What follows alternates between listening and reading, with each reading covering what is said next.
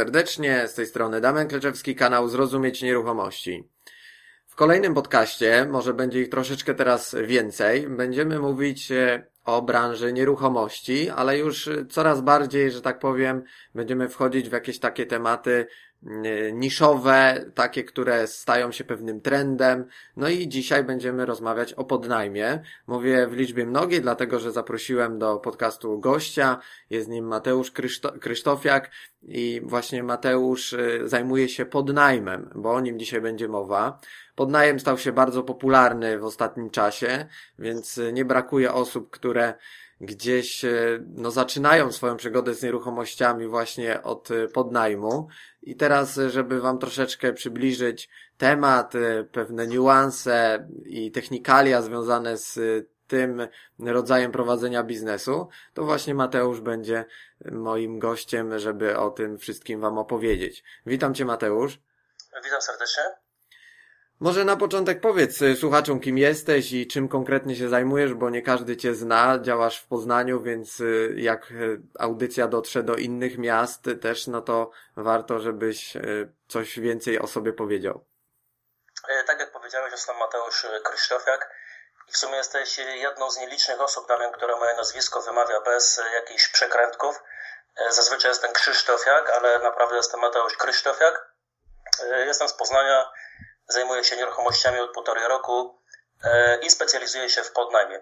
Jeżeli chodzi o ten podnajem, bo właśnie na czym on polega dokładnie? Jakbyś przybliżył ludziom, którzy słyszą nas e, gdzieś tam może po raz pierwszy, czy słyszą o podnajmie po raz pierwszy, to ta tendencja e, zainteresowania właśnie podnajmem w ostatnich latach bardzo mocno poszła w górę. I to można powiedzieć, że konkuruje niejako z najmem na pokoje, ale jednak są pewne różnice. Jakbyś e, coś więcej o tym właśnie powiedział.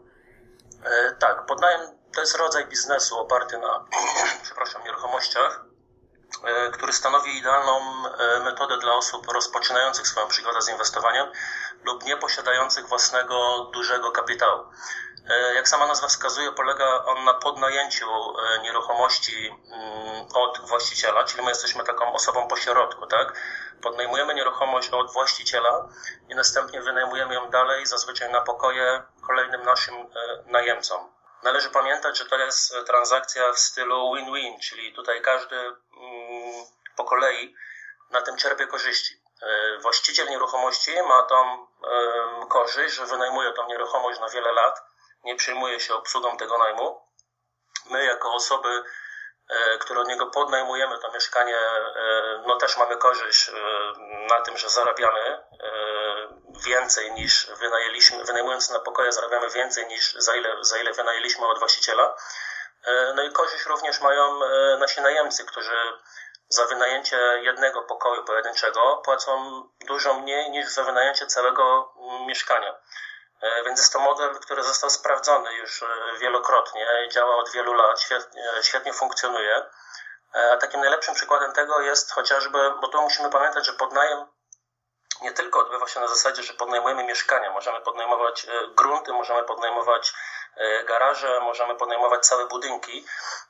No my rozmawiamy konkretnie o, o mieszkaniach, natomiast takim dobrym przykładem jest znana sieć hoteli Marriott, która już 5 lat temu czyli w 2013 roku, e, spośród wszystkich 3800 hoteli, które posiadała w swojej bazie e, noclegowej, była właścicielem tylko 10 budynków. Czyli całe 3790 e, ich budynków to był właśnie podnajem, tak?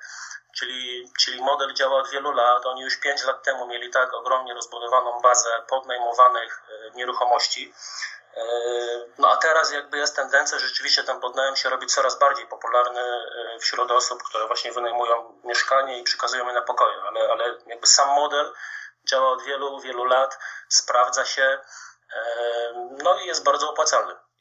No, no właśnie, on jest opłacalny też z tego względu, że y, ta kwota wejścia w podnajem jest stosunkowo niewielka, można powiedzieć. W przypadku szczególnie mieszkań takich do podziału na pokoje, no bo jak mówimy o większych y, metrażach, czy też o całych budynkach, no to ta kwota w miarę, że tak powiem, wielkości biznesu rośnie. Natomiast y, ta kwota wejścia jest stosunkowo niewielka. I jakbyś powiedział, może odnosząc się do Poznania i do swoich doświadczeń, bo to może najbardziej będzie takie mierzalne, i, jaka jest ta kwota wejścia tak naprawdę? I o, o jakich ramach kwotowych mówimy w przypadku takiego mieszkania standardowego, jak ty podchodzisz do tego tematu?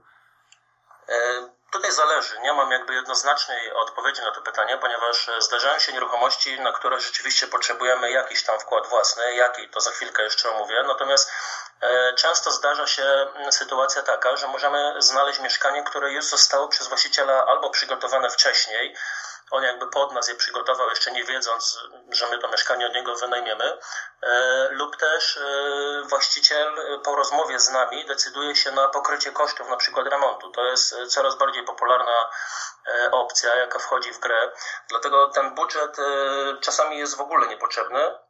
Natomiast jeżeli już my coś mamy zainwestować, ja kieruję się prostą zasadą całość poniesionych moich kosztów, czy to w remont, czy w wyposażenie tych pokoi i tak dalej, cała adaptacja lokalu musi się zmieścić, znaczy zwrot z tej inwestycji jest zaplanowany na 12 miesięcy, czy do 12 miesięcy, więc jeżeli wiem, ile na konkretnym mieszkaniu zarobię na podnajmowaniu tych pokoi, wiem za ile wynajmę pokoje, wiem ile kosztuje mnie czynsz do właściciela, wiem ile płacę za media, jak również wiem, ile mi z tego mieszkania zostaje, bo to też jest jakaś, e, jakaś minimalna kwota ustalona, która musi nam zostać, bo inaczej w taki podnajem nie wchodzimy.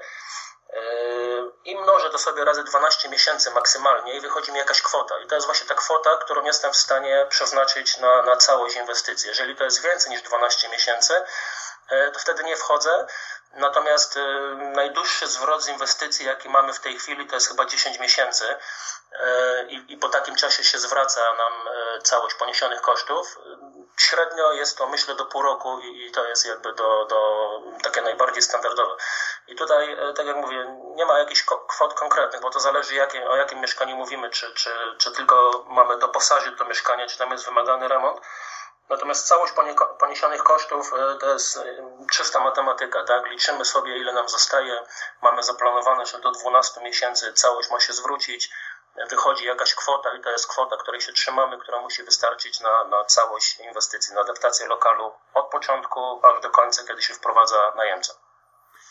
No okej, okay, no powiedziałeś, co tutaj wpływa na tą opłacalność y, tego podnajmu w y, Twoich kalkulacjach, ale może powiedz y, teraz, jak takiego właściciela przekonać do tego, żeby właśnie się na taką formę współpracy zgodził, żeby ta umowa weszła w życie, i co taka umowa powinna przede wszystkim zawierać, żeby no tutaj ta skuteczność Twoich działań w zakresie remontu e, była w pełni legalna, za wiedzą właściciela, no i żeby obie strony były wiadomo zadowolone.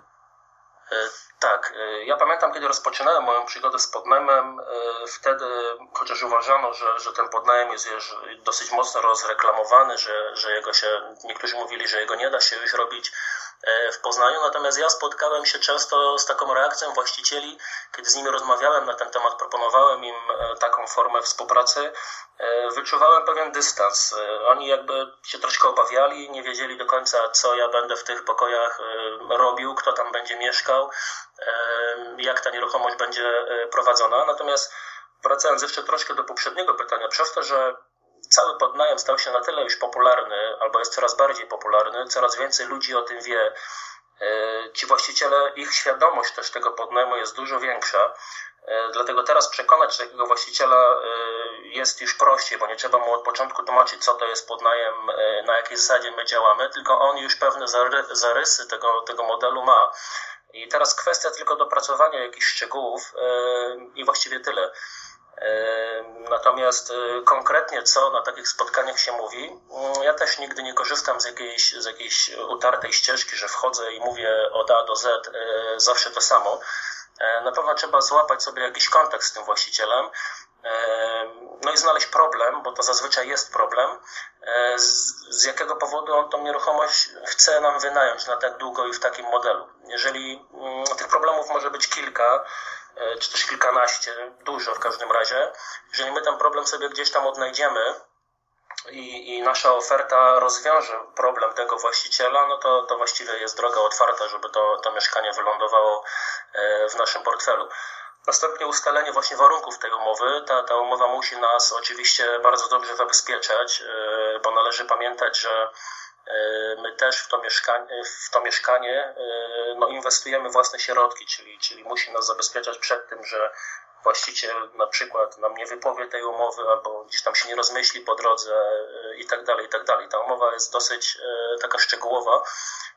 Też nie będę tu wszystkich punktów jej wymieniał, bo, bo by nam nie wystarczyło czasu. Natomiast no, ważne jest, żeby, żeby to była długoletnia umowa, żeby nie nastąpiło jakiegoś tam wypowiedzenia. Jeżeli nastąpi, no bo różnie się dzieje, to też żebyśmy mieli jakiś zwrot poniesionych kosztów E, i tak dalej, i tak dalej. Przekonywanie właścicieli w dzisiejszych, e, dzisiaj jest dużo prostsze niż jeszcze kiedyś. Tak jak mówię, ta świadomość tego podnajmu jest coraz większa i często zdarza się też tak, że to sami właściciele do nas dzwonią i pytają o taką formę e, współpracy, czyli, czyli tą pracę, którą wykonywaliśmy my kiedyś, żeby ich przekonać, teraz jakby odbywa się na tej zasadzie, że to oni dzwonią i oni dopytują o podnajem. Sama moja jakby ta forma pozyskiwania tych mieszkań też się zmieniła. Kiedyś było to gdzieś tam chodzenie po tych mieszkaniach, rozmowa i tak dalej, szukanie tego, tego w internecie. Natomiast, tak jak mówię, teraz większość tych mieszkań jest gdzieś z polecenia, czy to właścicieli, z którymi obecnie współpracujemy, czy też właśnie osób, które gdzieś tam usłyszały, że podnajem to jest, może być fajne dla nich, fajne rozwiązanie i, i sami dzwonią i, i, i dopytują, jak to wszystko wygląda. Mateusz, a jakich konkretnie argumentów używasz, jeżeli miałbyś, czy przekonywałeś wcześniej właścicieli, bo teraz y, może troszeczkę ta y, rola się odwróciła, że faktycznie już wchodzisz w rolę profesjonalisty i y, to właściciel się do ciebie zgłasza po usługę niejako, tak jakby poszedł do firmy i po prostu chciał wykupić to, e, żeby no mieć spokój z tym swoim mieszkaniem i się nie martwić o to, że ono stoi puste ale jak y, zaczynałeś, y, no to jakichś argumentów musiałeś używać. I teraz y, jak tutaj do osób, które też właśnie chciałyby zacząć biznes w podnajmie, można by było im parę takich tipów podsunąć, co można powiedzieć? No myślę, że takim podstawowym argumentem jest to, że nasza umowa będzie trwała przez wiele lat. Tak? Nie wynajmujemy mieszkania na pół roku, na rok, tylko zazwyczaj to są umowy pięcioletnie, e, czy też nawet do dziesięciu lat, więc to na pewno też działa na, na wyobraźnię tych właścicieli. E, mają świadomość, że przez wiele lat nie będą musieli nic z tym mieszkaniem e, robić. Również gwarantujemy im stałe comiesięczne wynagrodzenie za to mieszkanie, czyli też odchodzi im problem czy na tym mieszkaniu są najemcy, czy ich nie ma, czy są jakieś pustostany, czy ich nie ma, my to wszystko bierzemy na siebie. E, jak również e, całe zarządzanie najmem. Też odciążamy tych właścicieli od tego, że nikt tam do nich nie dzwoni, nie, nie zmieniają się ci lokatorzy, nie muszą, nie muszą pokazywać tych pokoi, odbierać telefonów na temat awarii i tak dalej. Więc myślę, że to są takie, takie trzy podstawowe rzeczy, E, które, które pewnie gdzieś tam tych ludzi przekonują. Natomiast ja też starałem się podczas rozmowy zawsze gdzieś tam wybadać, gdzie ten problem leży, bo jedni mają e, na przykład chcą nam oddać mieszkanie w podnajem, bo na przykład nie są z Poznania, tak, i nie chce im się dojeżdżać do tego Poznania, więc nasza, nasze rozwiązanie jest bardzo korzystne. Inni e, mogą mieć złe doświadczenia gdzieś tam z najemcami, bo, bo nie wiem, ktoś im zniszczył mieszkanie, czy nie zapłacił czynszu, uciekł i tak dalej, i tak dalej. E, więc jakby tych, tych opcji jest kilka. Natomiast no, długoletnia umowa, nie martwienie się, czy, najem, czy ci najemcy są, czy nie, jak również zagwarantowanie, że co miesiąc właśnie te, te przelewy będą robione i cała obsługa tych najemców, no myślę, że ściąga mm, właściwie ogromny ciężar, no bo tak jak mówię, to czasami są problemy dla tych, te nieruchomości są problemami dla tych, dla tych osób, ściąga z ich, z nich cały ten problem, no i to, to działa, to, to ich przekonuje i wtedy godzą się na, na taką formę współpracy. A powiedz w zakresie remontowym, bo to też są dość duże rewolucje i teraz dzielenie salonu na pół, czy czasami wywalanie kuchni na korytarz, no nie każdy się na takie rzeczy godzi. I teraz właśnie ten jeden etap, takie, takie największe ów, że tak powiem, dla E, ciebie jest na tym etapie, że tą zgodę uzyskujesz, że okej, okay, masz tam niski czynsz, regularny na wiele lat, ale jeszcze drugi krok, no to e, słuchaj, musimy jeszcze zrobić w tym mieszkaniu parę zmian i teraz no te zmiany są dość znaczące. no tutaj jakby argumentem też jest, że, że jeżeli ta, ta forma naszej współpracy ma, ma być no taka, że przez wiele lat jest umowa i tak dalej, no to my musimy sobie jakieś warunki też stworzyć pod to, żeby, żeby rzeczywiście wiele lat to mieszkanie się wynajmowało w takim modelu, jaki my sobie tam e, założyliśmy. E, ja rzeczywiście zaczynając nie proponowałem e, jakby ludziom wyciąganie kuchni na korytarz, e, tam dzielenie pokoju to tak, bo, bo bez tego by się ten, ten podnajem nie opłacał. I rzeczywiście na początku były jakieś obawy, co ci ludzie mm, pomyślą, czy tam powiedzą, że, że nas za chwilę gdzieś, nie wiem, wyrzucą za drzwi, że, że co my tu w ogóle wyprawiamy. Natomiast e, z czasem e, te rozmowy, no bo jakby też zanim podnająłem pierwsze mieszkanie, tych rozmów przeprowadziłem tam kilkadziesiąt z właścicielami, oglądałem te mieszkania i tak dalej, i tak dalej. Dochodziło do takich sytuacji, że ci właściciele sami nam pod, pod, podsyłali jakieś, jakieś pomysły. My wchodzimy na mieszkanie, już widzimy, że najlepiej oczywiście podzielić pokój, ale że można by wykuć drugie drzwi, tylko gdzieś tam staramy się delikatnie to e, przemycić w cudzysłowie e, do właściciela, a on często wychodzi z sam pomysłem, że e, panowie tutaj dobrze by było, jakbyście sobie wykuli drzwi, będziecie mieli prostsze wejście do pokoju, więc to też zależy wszystko od tego, z kim rozmawiamy, tak? Czasami ludzie E, gdzieś tam potrzebują więcej czasu, żeby się oswoić, że, że to ich jakieś tam jedno, jedyne mieszkanie, które kupili pod inwestycje, pod wynajem, nagle ktoś będzie, ktoś będzie przerabiał w taki dla nich drastyczny sposób, ale są też właściciele, którzy mają świadomość, że, że to jest, traktują swoją nieruchomość jako inwestycję, tak, że, że okej, okay, mam mieszkanie, oddaję to komuś na wiele lat, ktoś, kto się na tym zna, kto będzie tym zarządzał, więc właściwie niech on sobie zrobi z tym mieszkaniem co chce. I teraz y, na koniec umowy albo to mieszkanie wraca do poprzedniego y, do poprzedniej formy, jaką miało, y, albo zostaje tak, jak, jak my zrobiliśmy, więc kwestia do dogadania się z tym właścicielem. A powiedz jeszcze w formie zabezpieczania umowy, bo w przypadku, kiedy mamy taką umowę na 3 czy tam 5 lat, żeby ten biznes był w miarę stabilny i się zwrócił w tym okresie, który tam opisałeś i zakładasz, to no, taka zwykła umowa cywilnoprawna, ona w jakimś stopniu cię chroni, wiadomo, jako najemcę, bo tutaj mamy odniesienie do, do przepisów. No ale mimo wszystko, no, y, jeżeli zakładamy jakiś tam termin wypowiedzenia, no to on może zostać odpalony i pytanie, czy ty w ogóle w umowach takich na czas określony, no zakładasz jakieś terminy wypowiedzenia? Jeśli nie, no to pewne rzeczy wynikają tam oczywiście z przepisów e, prawa, kodeksu cywilnego czy ustawy.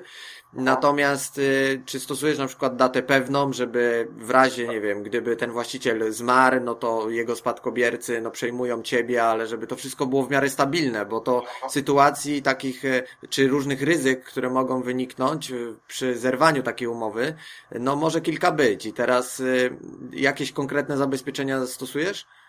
E, tak, to znaczy o tej dacie pewnej to jest e, obowiązkowa, natomiast e, zaczynając od początku, ta umowa jest na czas określony i, i my nie dajemy sobie jakby z góry żadnego tam okresu wypowiedzenia, tak? Takie wypowiedzenie rzeczywiście może nastąpić, jeżeli, jeżeli tam spełni się jakieś określone warunki, na przykład, że zalegamy z płatnościami więcej niż miesiąc, jeżeli, jeżeli w mieszkaniu nie, nie jest to działalność mieszkaniowa, tylko, tylko dzieje się tam coś innego, e, więc takie rzeczy mamy.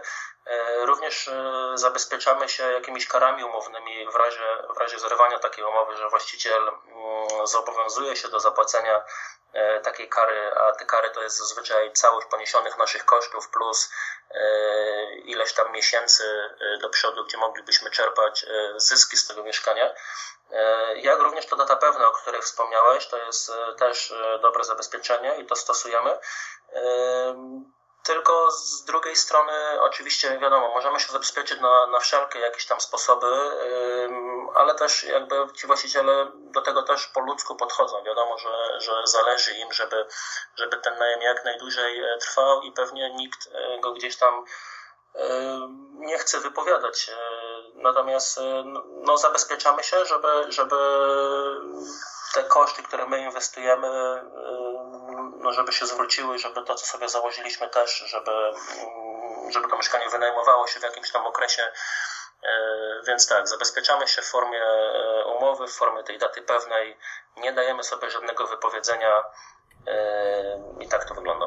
Okej, okay, a y, jeszcze chciałbym tylko nawiązać do samego początku y, takiej współpracy z właścicielem, bo wiadomo, że jak już y, on uzysk, znaczy da ci zgodę, podpiszecie umowę i wszystko fajnie po remoncie już zaczyna pracować, są najemcy, no to już później, tak że tak powiem, no e, idzie to swoim biegiem, torem i, i właściciel właściwie no już tylko dostaje kasę na konto i, i ta umowa sobie trwa. Natomiast ten kluczowy moment, moment znalezienia odpowiedniego odpowiedniego mieszkania, moment przekonania właściciela, no to są wręcz strategiczne rzeczy w przypadku podnajmu. I teraz, y, jak ty zaczynałeś, to no jakimiś tam argumentami przekonywałeś właściciela, ale zanim do tego doszło, no to y, wybierałeś tą ofertę powiedzmy z internetu y, i teraz y, jak dzwoniłeś do człowieka, to jak umawiałeś takie spotkanie? Bo to jest też inny sposób może mm, tego podejścia do umówienia spotkania niż w przypadku, kiedy przychodzi klient i szuka po prostu najmu na pokój czy najmu na cały, cały lokal. Ty jakby widzisz w tym biznes i masz tego właściciela umówić na takie spotkanie niejako biznesowe, ale teraz, żeby nie przestraszyć go przez telefon, no to pewnie jakieś tam y, kamuflaże się stosuje i jakbyś mógł chwilę o tym powiedzieć. W ogóle na samym początku, y, zanim podpisałem pierwszą umowę, mm, miałem takie zalecenie z kursu, który, który robiłem na, na ten temat, na temat podnajmu, żeby przez y, pierwsze trzy miesiące odwiedzić, no tam było, żeby odwiedzić 150 nieruchomości. Ja być może nie odwiedziłem 150, ale, ale kilkadziesiąt to na pewno. Mm, I, i odwiedzanie tych nieruchomości, chodzenie po tych nieruchomościach e, jakby nie zakładało jeszcze, że ta umowa zostanie podpisana, tylko najpierw była właśnie mm, e, nauka tej rozmowy z tym właścicielem, e, jak jemu przekazywać te informacje, w ogóle oglądanie tych mieszkań, gdzie są najlepsze lokalizacje, gdzie, gdzie są najlepsze układy tych mieszkań, gdzie się najlepiej da to podzielić i tak dalej. Wtedy też takim zaleceniem było, żeby robić jakby to dwuetapowo, czyli, czyli najpierw, jeżeli znaczy w ogóle na samym początku to się jeszcze nie zastanawiałem, czy to mieszkanie będzie do podnajmu, czy nie. Chodziłem, po prostu oglądałem, uczyłem się i, i tak dalej. Natomiast jak już e, gdzieś tam ubyłem się z tym tematem, już tej rozmowy się nauczyłem i, i ona nie była jakąś, jakąś e, wielce straszną rzeczą już dla mnie i już, już jakby pewne rzeczy próbowałem wcześniej E, przekazywać właścicielom, e, co, jakby zareagowali na taką formę współpracy, co by powiedzieli, gdybyśmy, gdybyśmy coś takiego wykonali. E, później zacząłem już dzwonić i też na początku wyglądało to jakby dwuetapowo, że, że najpierw dzwoniłem konkretnie już na ruchomość, która mnie interesowała, omawiałem się, nie mówiąc jeszcze o co mi chodzi, oglądałem tą nieruchomość. Na miejscu wybadałem sobie, czy rzeczywiście to jest to, co, co mnie interesuje, z kim rozmawiam w ogóle, jaki to jest człowiek, jakie ma problemy i tak dalej. I następnie drugie spotkanie, już z konkretnymi propozycjami wychodziłem takiego właściciela, czyli mówiłem, że ok, jestem zainteresowany, wszystko tutaj gra, mogę panu zaproponować tyle i tyle, ale oczywiście pod jakimiś tam, no pod, pod pewnymi jakimiś względami, że dam panu tyle, ale jeżeli będzie możliwość podziału tego e, na pół. Więc tak wyglądały początki, później się to troszkę zmieniło, e, ale myślę, że to jest na początku dobre, żeby, e, żeby nie od razu iść w miasto i podnajmować pierwszą nieruchomość, tylko, mm, tylko najpierw sobie pochodzić po tych mieszkaniach i nauczyć się tej rozmowy, bo, bo Pierwotnie mm, pewnie też to wiesz, gdzieś tam sprzedając mieszkania, że, że, czy też kupując mieszkania od właścicieli, ciężko jest na początku zaproponować cenę y, gdzieś tam o kilkaset, czy, czy w przypadku kupna mieszkania o kilkadziesiąt na przykład tysięcy, czy kilkanaście tysięcy niższą od tej ceny, którą y, właściciel y, chce. Natomiast z czasem, jeżeli my się oswoimy z tym, że, że właściwie no nic się nie stanie, jeżeli zaproponujemy taką kwotę na przykład, robi się to dużo łatwiejsze, dlatego, dlatego na początek odwiedzanie tych nieruchomości, nauczenie się tej, tej rozmowy e, później spowoduje, że będziemy też na takim większym luzie i, i nie będziemy jakby myśleć, co teraz powiedzieć, tylko, tylko w czasie rozmowy E, na podstawie tych wszystkich doświadczeń z tych z kilkudziesięciu mieszkań, które odwiedziliśmy, jesteśmy w stanie już tak sobie tą rozmowę poprowadzić z właścicielem, że, że, że jakby samoistnie te, te propozycje gdzieś tam przychodzą e, i też łatwiej jest nami wrzucać e, i też łatwiej argumentować, dlaczego akurat tak chcemy to zrobić, a nie wynająć to w takiej formie, w jakiej właściciel ma i podnajmować dalej w takiej formie, bo, bo wtedy dla nas jest to no, nieopłacalny biznes. No właśnie, Mateusz, bo mówisz o pewnych też kwotach, które właściciel ma dostać i to czasami jest ten problem taki może natury mentalnej czy emocjonalnej dla inwestora, żeby no uzyskać jak największą korzyść, no to w tym przypadku ta druga strona musi dostać jak najmniej. E, no i teraz, y, jakbyś mógł powiedzieć jakiś przykład y, z takiego mieszkania standardowego, typu, nie wiem, przerobienie pokoju, y, mieszkania 3 na 4 pokoje, czy tam 4 na 5, czy 4 na 6 w Poznaniu. Jakie to ma przełożenie, ile ty płacisz właścicielowi czynszu, jakie są koszty związane z takim e, przypadkiem, kiedy mamy ten czynsz i twój wkład, na przykład jeszcze w remont, to już będziemy mówić za chwilę o samym remoncie, ale jak, jakimi rzędami tutaj kwot konkretnie na takich dwóch, powiedzmy, standardowych przypadkach e, mieszkań możesz e, operować? Przykład pierwszego mieszkania i, gdzieś tam negocjowanie tej ceny. Pamiętam, że ono było dwupokojowe wtedy i właściciel chciał 1500 zł za wynajem takiego mieszkania. Ja po przyjściu na, na, na, tej prezentacji tego mieszkania już miałem obraz, co gdzie będzie, gdzie będą e, podzielone te pokoje, w jaki sposób. Mm, też już wiedziałem, ile na tym, na tym będę e, zarabiał. E, wyliczyłem sobie właśnie koszt tego remontu i tak dalej, całej adaptacji. Wyszła mi jakaś tam suma i oczywiście zaproponowałem temu właścicielowi mm, no jeszcze mniejszą sumę, czyli wtedy było, mm, chyba zaproponowałem z 1500, zaproponowałem mu 1100 złotych. E, no i ten właściciel odpowiedział, że w sumie mm, no nie spodziewał się, że będzie to 1100 zł, że tak minimalnie e, minimalnie chciałby dostać 1200 zł za to mieszkanie, a dla mnie 1200 już też było dobrą ceną, e, bo wiedziałem, co z tym mieszkaniem sobie dalej zrobię, więc w czasie rozmowy on jakby sam już mi powiedział, że te 300 zł jest w stanie no co najmniej gdzieś uciąć. A to był dopiero początek rozmów, tak? gdzie, gdzie tam dalej doszły jakieś inne argumenty i, i tak dalej, e, to ta cena jeszcze została zniżona.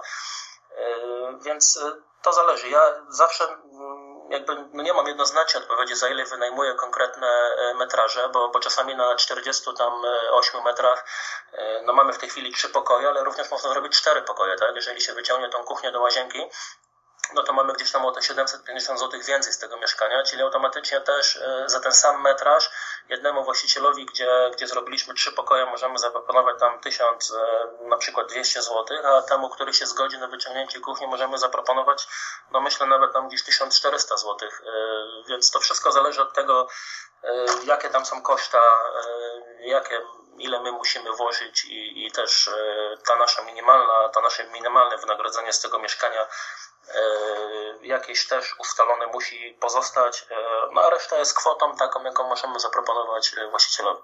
A powiedz, jak wygląda rozliczenie mediów między właścicielem a tobą, bo później jakby na, na swoich lokatorów, twoich podnajemców, no jakieś no. kwoty też przerzucasz. Jak to masz poukładane pod kątem rozliczeń między podnajemcami a tobą, a między tobą a E, właścicielem?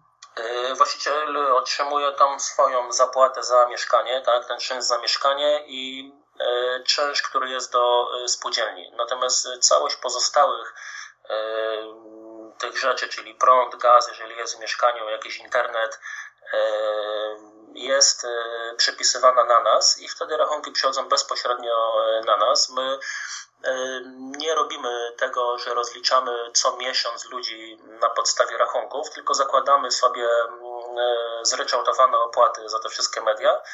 E, ludzie to płacą i, i na, na, bieżąco sobie to rozliczamy, ale jakby jest to rozliczenie dla nas, tak? Później przy końcu umowy e, z tymi najemcami się rozliczamy. E, więc jest to zryczałtowana opłata, którą, którą my pobieramy, za to opłacamy wszelkie te dodatkowe opłaty, natomiast no, właściciel dostaje swój czynsz i czynsz do spółdzielni. Ten czynsz do spółdzielni, jeżeli wzrasta, no bo tak też się może zdarzyć, lub maleje, no to wtedy automatycznie najemcy też płacą za to, za to mniej.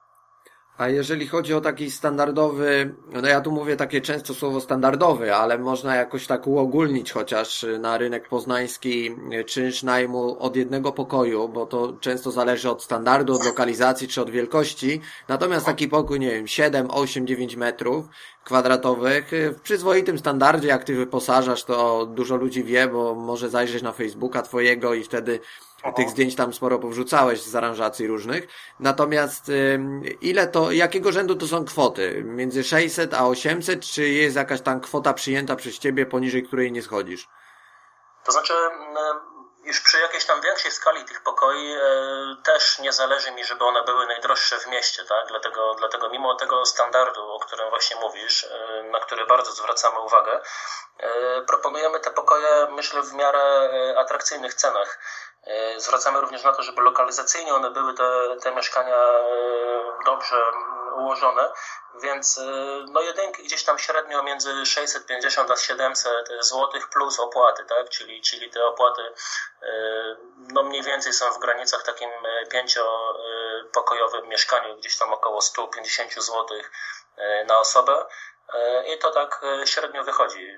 Natomiast myślę, że gdzieś tam do 170 zł na jednym mieszkaniu to jest największy koszt, jaki, jaki ponosi najemca tych opłat zryczałtowanych dodatkowych. E, no a pokoje już jakby zawsze oferujemy te pokoje już e, podając cenę ze wszystkimi mediami, czyli, czyli taki najemca też nie otrzymuje jakiegoś tam produktu i później przychodzi i okazuje się, że jeszcze jest do dopłacenia to, tamto i tamto, tylko, tylko jest to całość kosztów zsumowana i te pokoje mniej więcej są około 750 do 800 e, tam parę złotych, tak to mniej więcej wygląda. No tak, no musi mieć to takie przełożenie, żeby nie wejść znowu w segment y, tanich kawalerek, bo później już najemcy będą przerzucać się na kawalerkę, jak mają 50 zł dopłacić, tak, tak, więc no, tak. właśnie stąd trzeba ten umiar zachować. A jeżeli chodzi właśnie już o sam remont, y, bo ten remont no, w jakim stopniu jest y, y, konieczny. Czasami jest to jakaś tam tylko zmiana lekka, adaptacja, a czasami coś większego trzeba zrobić. I jeżeli chodzi o taki zakres, który ty analizujesz w przypadku mieszkania, żeby podzielić tylko salon i doposażyć resztę, a alternatywnie większy remont zrobić w postaci na przykład właśnie wyrzucenia kuchni w korytarz na ścianę łazienkową i y, jakiego rzędu kwoty są tutaj przez Ciebie kalkulowane, ile można przyjąć w przypadku tego typu adaptacji do y, podnajmu, żeby te pokoje wszystkie były już y, no, w takim standardzie, jaki, jaki robisz, a z drugiej strony, no, będą to mniej więcej podobne stawki, bym powiedział, dla wielu miast y, takim wyznacznikiem będzie to, co teraz może powiesz, bo, bo tak jak czynsze się różnią, e, czynsze do spółdzielni się różnią w wielu miastach, no to na pewno zakres remontowo-wyposażeniowy będzie bardzo zbliżony. E, tak, e, może żeby łatwiej to było liczyć i, i, zrozumieć, e, no myślę, że ważne jest, żebyśmy wiedzieli, ile chcemy na konkretnym mieszkaniu my zarobić już czysto, na czysto po odliczeniu wszystkich kosztów. Ja poznałem osoby, które gdzieś tam miały na czysto po 300-400 zł i dla nich to było w porządku, tak? Znam osoby, które chcą mieć co najmniej 2000 z jednego mieszkania E, i tego się trzymają. Natomiast jeżeli założylibyśmy sobie, że chcemy zarabiać co najmniej 1000 zł z jednego mieszkania, bo myślę, że to jest taki, taki jakiś tam standard najbardziej popularny, czyli 1000 zł co miesiąc zysku dla nas i jeżeli ta inwestycja ma się e, spiąć do 12 miesięcy, no to jesteśmy w stanie 12 tysięcy złotych e, maksymalnie włożyć w mieszkanie. I teraz adaptacja takiego pokoju, które, standardu pokoju, który my oferujemy, nie mówię o remoncie, tylko o wyposażeniu, to jest około 1000 zł, w tym jest y, kanapa i tak dalej, o tym może za chwilkę. E, czyli 1000 zł. Jeżeli tych pokoi mamy powiedzmy 4, no to z 12 tysięcy e, odjąć 4 zostaje nam 8. Tak? Musimy to wziąć pod uwagę, czy mamy do zapłacenia jakąś kaucję, jakąś prowizję do pośrednika, jeżeli to jest przez pośrednika. Jeżeli nie, jeżeli nie ma kaucji, nie ma, nie ma żadnego pośrednika po drodze, no to mamy 8 tysięcy na, na zagospodarowanie, e, na, na zrobienie tego remontu. Tak? Jeżeli teraz mamy ekipę, która z nami współpracuje gdzieś tam od dawna, no to za 8 tysięcy możemy śmiało podzielić podzielić pokój, możemy również e, tę kuchnię wyrzucić. Natomiast gdyby się okazało, że, że gdzieś tam po drodze jest pośrednik, który też chce jakąś sumę, że, że właściciel chce kaucję, a czasami może nawet i podwójną kaucję i zostają nam tam, nie wiem, z 3000, no to wiadomo, że już tej kuchni nie będziemy e, wyrzucać, więc ja się bardziej kieruję czymś takim, że właśnie wiem, ile z mieszkania zarobię, wiem, ile to da w skali roku, wiem, jakie poniosę koszta i wiem, ile mi zostanie na remont i wtedy sobie ten remont, wiem, ile wydam na wyposażenie pokoju i wiem, ile mi zostaje typowo na remont i albo ekipa moja to akceptuje,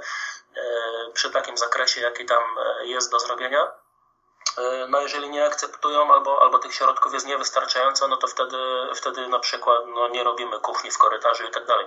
Natomiast Często zdarza się również, że właściciel chce ponosić część kosztów. Znaczy chce, to może za dużo powiedziane, ale, ale gdzieś po drodze, po drodze w czasie tych negocjacji, w czasie rozmów, on zdaje sobie sprawę, że, że rzeczywiście albo no, musi pokryć część kosztów, jak również e, zdarza się, że na przykład e, my nie płacimy przez ileś miesięcy czynszu, żeby, żeby e, no też zrekompensować sobie poniesione koszta na ten, na ten remont, więc znowu, jeżeli dostaniemy pół roku pół roku gratis od właściciela, gdzie mamy tam do zapłaty tylko powiedzmy czynsz do spółdzielni, ale nie płacimy do właściciela, a założyliśmy sobie, że zarabiamy tysiąc miesięcznie, no to mamy dodatkowych sześć tysięcy tak, przez, przez pół roku, czyli to znowu nam otwiera e, furtkę, żeby, żeby zrobić no jeszcze tam większy remont, czy, czy może nie, niekoniecznie większy w sensie standardu, e, bo wiadomo, że nie ma sensu wrzucać jakichś tam mega drogich płytek e, i tak dalej, ale no można się wtedy pokusić o właśnie wyciąganie kuchni na korytarz, czy też do robienia dodatkowej łazienki, jeżeli taka jest potrzeba i tak dalej. A według e, takich Twoich, e, e, powiedzmy, może tak, inaczej, według Twojego portfolio, tych wszystkich mieszkań, jakie masz pod najmie, i różnych analiz, jakie robiłeś pewnie już względem typu budownictwa, jaki mamy dostępny, to bardziej się opłaca wchodzić w podnajem w wielką płytę, bo tego jest bardzo dużo, czy też alternatywą, mimo że coraz bardziej popularnym typem budownictwa stają się kamienice? E, tak, rzeczywiście te kamienice są o tyle e, fajne, że, że w tych kamienicach e, no, zawsze mamy jakieś duże metraże, tak? Nasze jedno z mieszkań, które mamy w podnajmie w kamienicy ma 180 metrów kwadratowych i tam jest 9 pokoi. Z tym tylko, że akurat my wtedy nie ponieśliśmy żadnych kosztów na remont, bo, bo właściciel to przygotował i jakby dla nas. Natomiast no też właśnie musimy sobie e, wziąć i, i, założyć, że, że mamy mieszkanie w kamienicy. Ono jest z jednej strony fajne, bo możemy zrobić 9 czy tam 10 pokoi e, i, i mieć z tego niezły, niezły interes. No ale na to, z drugiej strony musimy pamiętać, że właśnie remont takiego mieszkania, czy też wyposażenie takiego mieszkania będzie na pewno droższe, tak? E, w tych kamienicach również e, często te sufity są gdzieś tam e, wyżej, więc automatycznie tych metrów ścianek nam przybywa i tak dalej. Więc kamienice są fajne pod tym względem, że mamy duże metraże i możemy jakby duże pokoje zrobić w jednym, w jednym miejscu. Ale z drugiej strony musimy liczyć się z tym, że będzie, że będzie to nas więcej kosztowało i też pewne jakieś tam rzeczy po drodze mogą wyjść albo już na samym początku, że nie wiem, nie ma ogrzewania na przykład w kamienicy, albo jest jakieś tam ogrzewanie, które nam średnio odpowiada. E, natomiast wielka płyta, e, no wtedy pewnie nie zrobimy dziewięciu pokoi w bloku, e, chociaż może się da, ale ja, ja takiego mieszkania nie mam. Tych pokoi jest mniej, bo gdzieś tam średnio się zakłada, że, że w takiej wielkiej płycie tych pokoi wychodzi powiedzmy 5-6. Też ogrzewanie miejskie, więc to też jakoś tam wpływa na, na te wszystkie opłaty, więc tych pokoi mamy mniej, e, ale znowu nasze nakłady są mniejsze, więc e, zależy kto co lubi, bo też nie każdy, nie każdy chce wejść w tą kamienicę, nie każdy chce mieć w swoim portfelu mieszkania, które mają po 9-10 pokoi, e, no bo się po prostu tego boją, tak? Czy to się wynajmie i tak dalej, jak tam się ludzie zgrają.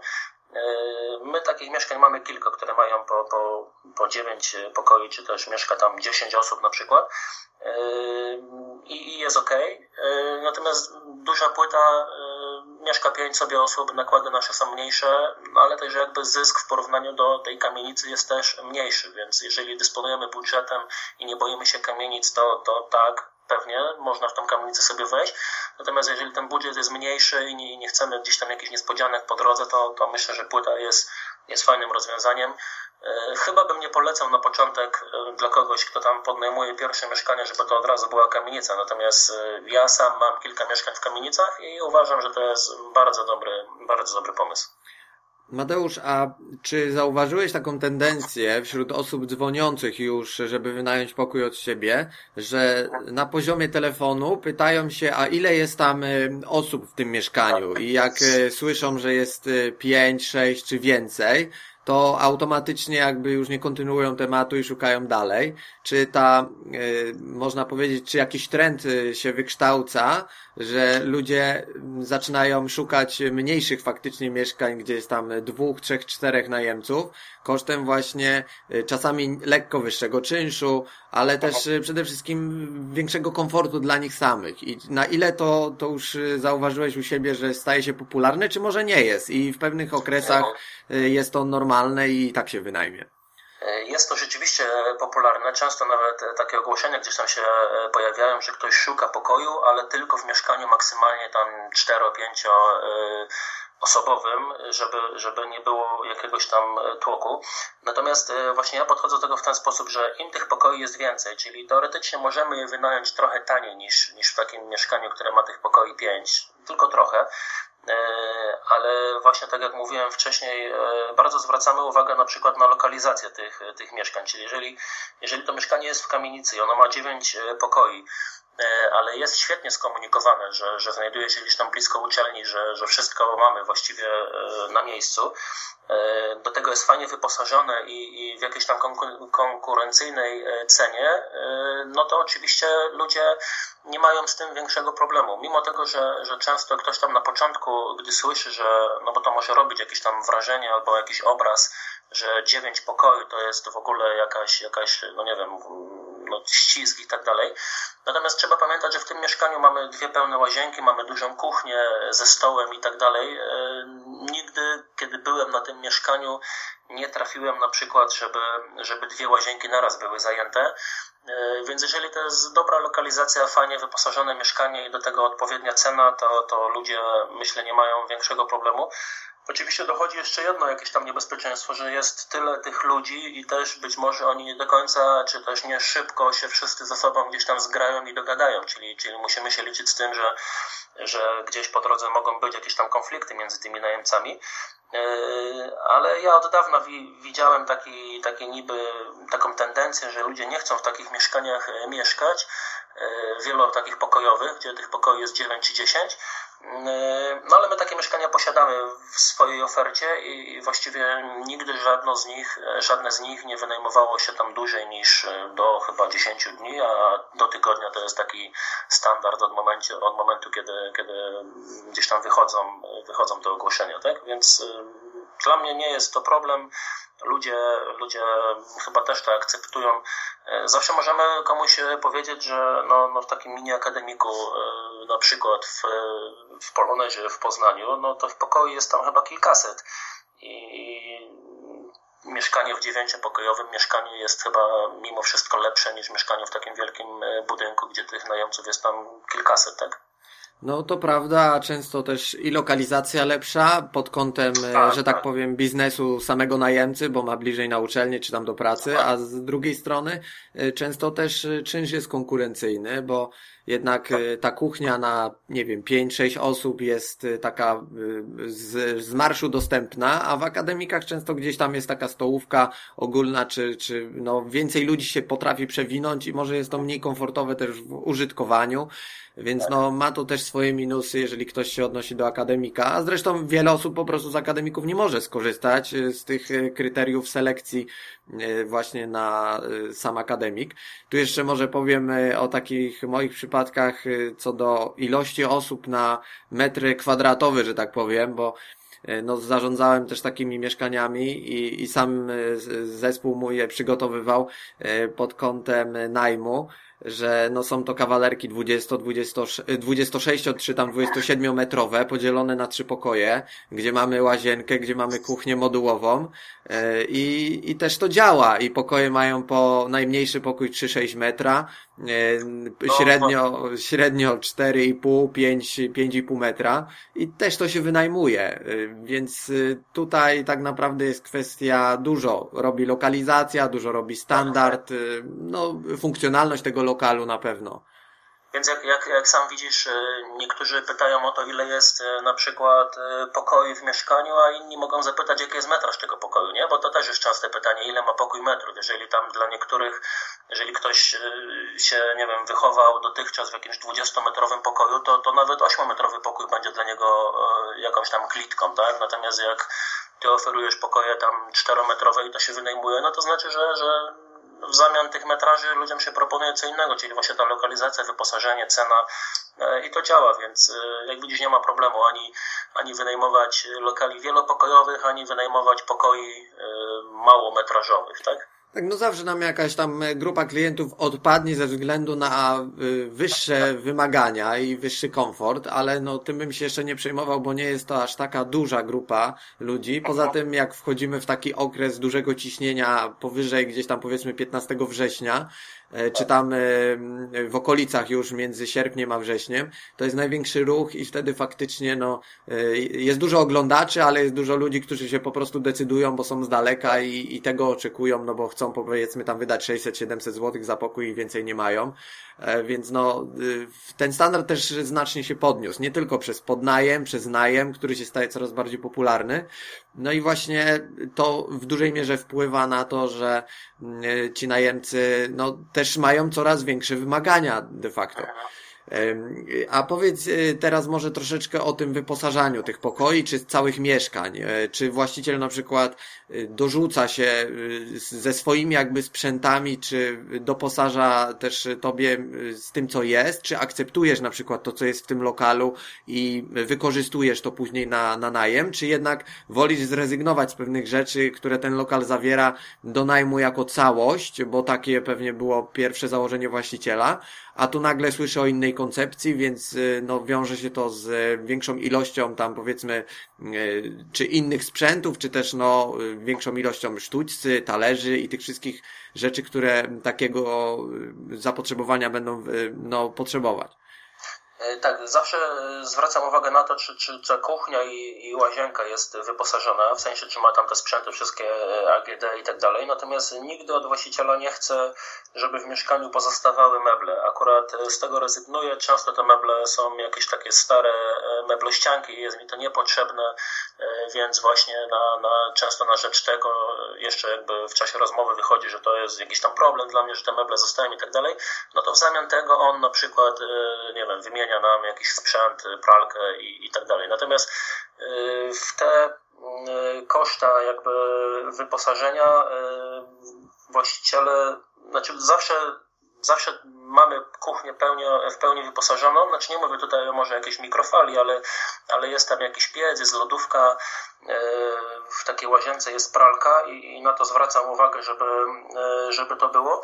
Natomiast pokoje chcę już sobie robić według mojego standardu e, i jakby nawet jeżeli te meble gdzieś tam zostają, bo ktoś nie ma co z nimi zrobić, no to, to później na jego koszt jest to gdzieś tam wywożone, albo czasami próbujemy coś tam sprzedać, jeżeli to, to fajnie wygląda. Natomiast już same pokoje, e, właśnie tak jak mówię, chcemy mieć we własnym standardzie, taki standard sobie gdzieś tam założyliśmy, to można sobie też na tych stronach właśnie sprawdzić, jak te pokoje wyglądają, e, ale, ale każdy pokój jest tam gdzieś wyposażony w rozkładane łóżko, e, czy też no, w łóżko, w szafę, w biurko, w jakąś komodę, regał e, i tak dalej. Tego się trzymamy, bo to się sprawdza, te, te we wszystkich właściwie, no może w 90% pokojach e, wszystkie meble są nowe, e, a jeżeli już jakieś tam zostały skądś, no to to są meble prawie nowe, wszystkie w bardzo dobrym stanie, więc w pokoje nie chcę, żeby właściciel mi e, ingerował, czy też żeby zostawiał jakieś tam swoje meble, jeżeli to są zazwyczaj jakieś właśnie takie perelowskie meblościanki. Natomiast kuchnia i łazienka to są te rzeczy, jeżeli tej kuchni nie wyciągamy na korytarz, to to są te rzeczy, w które ja nie chcę jakby wiele e, się angażować. E, zazwyczaj staram się, żeby one już były gotowe, czy tam do jakiejś lekkiej poprawki, do odmalowania na przykład. E, niż do, do całego tam wyposażania, czy, czy też do, do całej nowej zabudowy, no bo to oczywiście wpływa też na, na koszty inwestycji.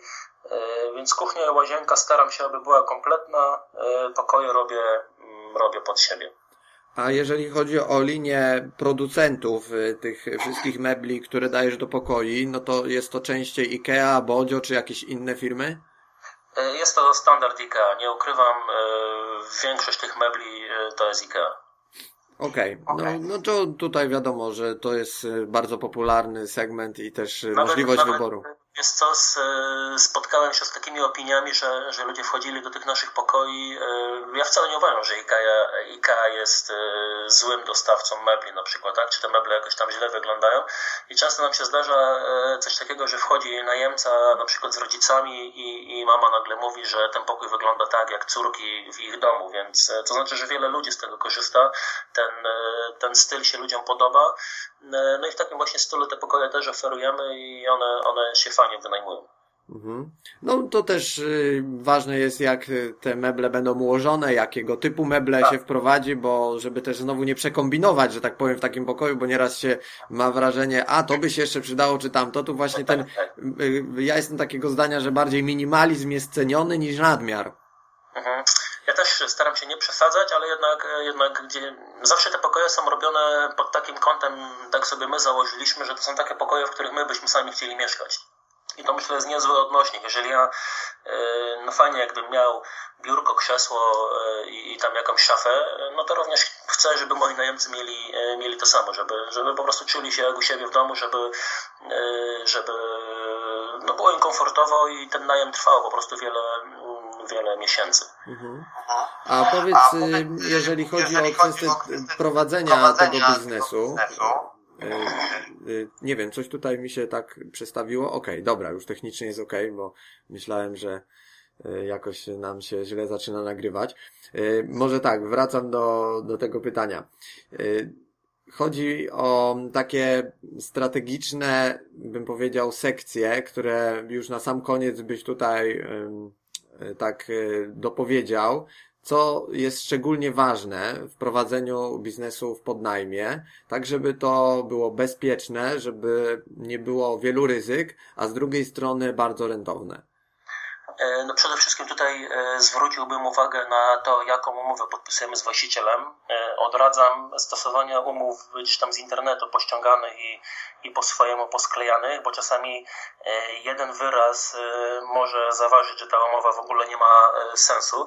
Więc przede wszystkim no, prawidłowa umowa skonsultowana z prawnikiem, to jest to, co my stosujemy. Wszelkie zapisy tej umowy sprawdzone, czy one rzeczywiście nas zabezpieczają bo często ci właściciele, znaczy może nie często, ale no spotykam się z czymś takim, że ci właściciele na pewne gdzieś tam punkty różnie reagują i bardziej tą umowę chcą gdzieś tam pod siebie stworzyć. Natomiast ona musi obie strony zabezpieczać.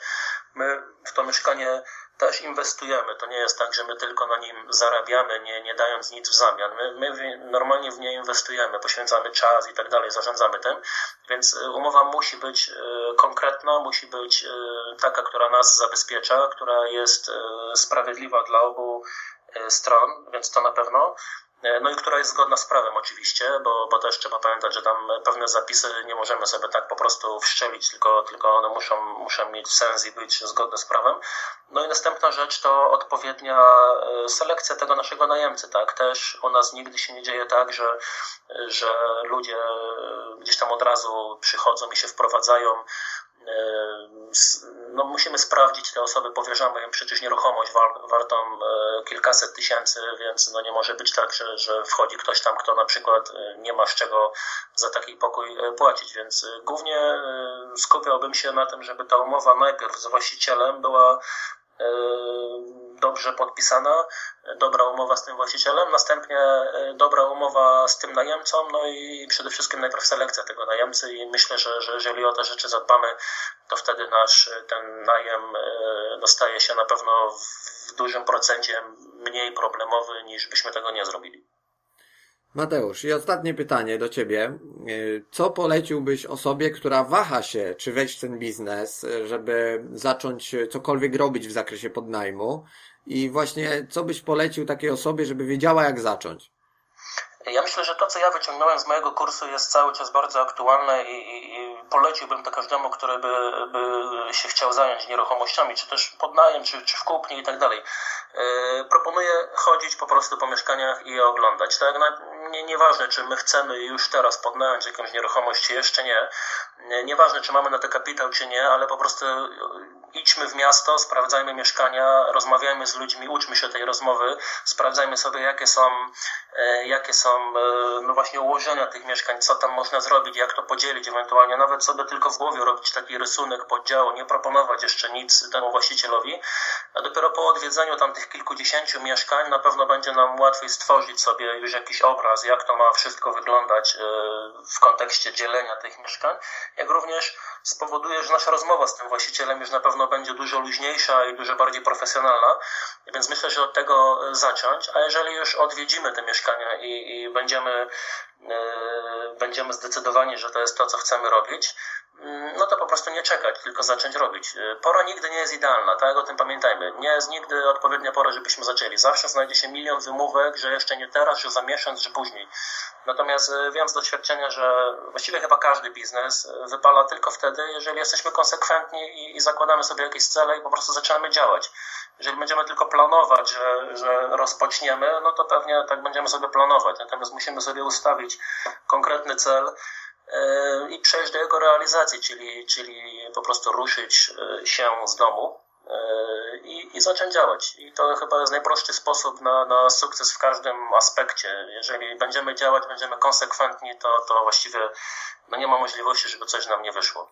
Dokładnie, no ja się też tutaj z Tobą w pełni zgadzam, bo e, też e, często zadaję takie pytanie uczestnikom swoich szkoleń czy wykładów, e, że co jest najtrudniejsze w zakupie mieszkania? No to jego kupienie. Po prostu. To, to przełamanie się. Tak samo pewnie i w podnajmie. Po prostu. Chodzisz, to podnajmij. Chociaż jedno. Jak zarobisz mniej, ale się nauczysz. I, I to ta nauka, że tak powiem, będzie później no, robiła pieniądze, że tak powiem, w kolejnych mieszkaniach, bo każde kolejne będzie lepsze, prawdopodobnie lepsze, no bo będziesz wyciągał wnioski. Jak człowiek już inwestuje, to, to już te wnioski zaczyna coraz więcej wyciągać. Mateusz, do, że tak powiem, do jakich miejsc możemy odesłać e, naszych słuchaczy, żeby poznali to, czym się zajmujesz, e, może w szerszym zakresie, albo żeby im zwizualizować to, e, jakie mieszkania zrobiłeś, jakie aranżacje przyjmujesz, planujesz, jak wyglądają te pokoje, gdzie ludzie mogą e, się z Tobą skontaktować? Tak, bazujemy właściwie, czy ja bazuję głównie na social media, najbardziej popularny Facebook. Na Facebooku Mateusz Krzysztofiak, można sobie mnie odnaleźć.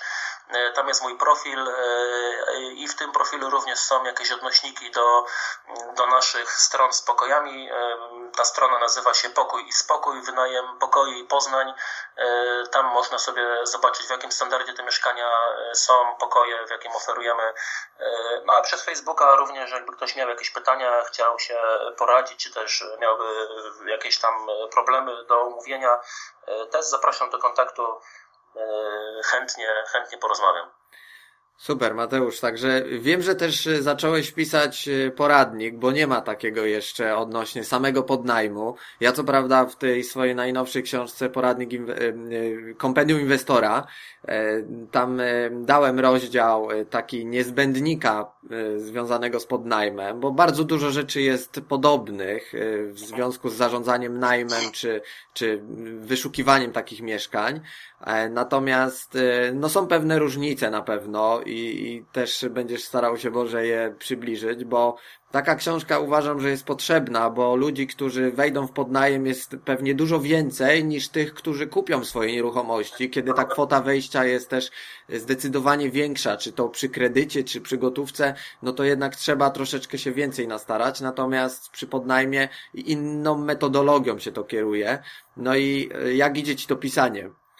E, wiesz co, idzie, znaczy powiedzmy, że jestem gdzieś tam e, no, w połowie tego, natomiast to też jest jakiś tam efekt e, takie, takiego rozwoju, tak? E, ja dostaję dużo zapytań właśnie, jak ten podnajem ma wyglądać i tak dalej, jak on funkcjonuje, więc E, zamiast odpowiadać każdemu z osobna, można to zrobić w jakoś e, w takiej właśnie formie, czy to w formie książki, czy to w formie szkoleń, które też tam gdzieś są e, w planach, żeby po prostu ludzie się zebrali gdzieś razem i, i po prostu razem posłuchali, jak to, jak to od podstaw funkcjonuje, więc to jest taka jakaś normalna droga, uważam, i jakby normalny proces który sam gdzieś tam ewoluował, czyli ewoluował, czyli, czyli gdzieś, no właśnie w związku z tym, że ludzie się tym zaczynają interesować, gdzieś tam zaczynają mnie kojarzyć z tym tematem, E, no to wychodzę naprzeciw nim, żeby, żeby po prostu dostarczyć im jakiejś, jakiejś fachowej wiedzy, żeby, żeby to też było robione od początku e, poprawnie, stąd właśnie takie pomysły. Na razie e, o nich jeszcze nie mówię jakoś bardzo oficjalnie, jak to się będzie nazywało i tak dalej. Jak już wszystko będzie spięte, to wtedy na pewno się tym pochwalę. No dobrze, że dobrze, się coś dzieje, wiemy, że coś takiego jest i, i teraz tylko będziemy czekać na efekt końcowy, więc jeżeli tak, jestem, tylko... Jestem jeszcze bardziej, jeszcze, jest, jestem jeszcze bardziej teraz zmotywowany, żeby jak najszybciej to wszystko dopiąć yy, i myślę, że to niedługo ujrzy światło dzienne. Nie ma to jak publiczne deklaracje. No właśnie, tak, wiem, że one działają najlepiej, także dzięki Damian jestem jeszcze bardziej zmobilizowany. E, dobrze, no to słuchajcie, myślę, że udało się od Mateusza trochę informacji wyciągnąć e, i powiedział wam e, w jaki sposób ten biznes on prowadzi, jakie są ważne rzeczy, które pozwolą go prowadzić po prostu dobrze i zainspiruje was to do tego, że podnajem jest opłacalną opcją do tego, żeby zacząć inwestować w nieruchomości. Także jeszcze raz Ci dziękuję Mateusz za poświęcony czas. Dziękuję za, za zaproszenie. E, życzę wszystkim samych sukcesów, a, a w razie jakichś pytań e, jestem, jestem dostępny i odpowiem na wszelkie pytania. Super. Y, jak będziecie mieli pytania do Mateusza, to myślę, że warto je zadać y, pod y, postami, tam gdzie je wrzucimy na Facebooku, a z drugiej strony tym głównym kanałem będzie kontestacja, więc tam też będzie opcja komentarzy i jak macie takowe, no to czy pytania, no to tam zadawajcie. Mateusz będzie śledził i ja również, żebyśmy jak najwięcej tutaj Wam pomogli w tym zakresie. Także dziękuję Wam za uwagę i do następnego. Pozdrawiam.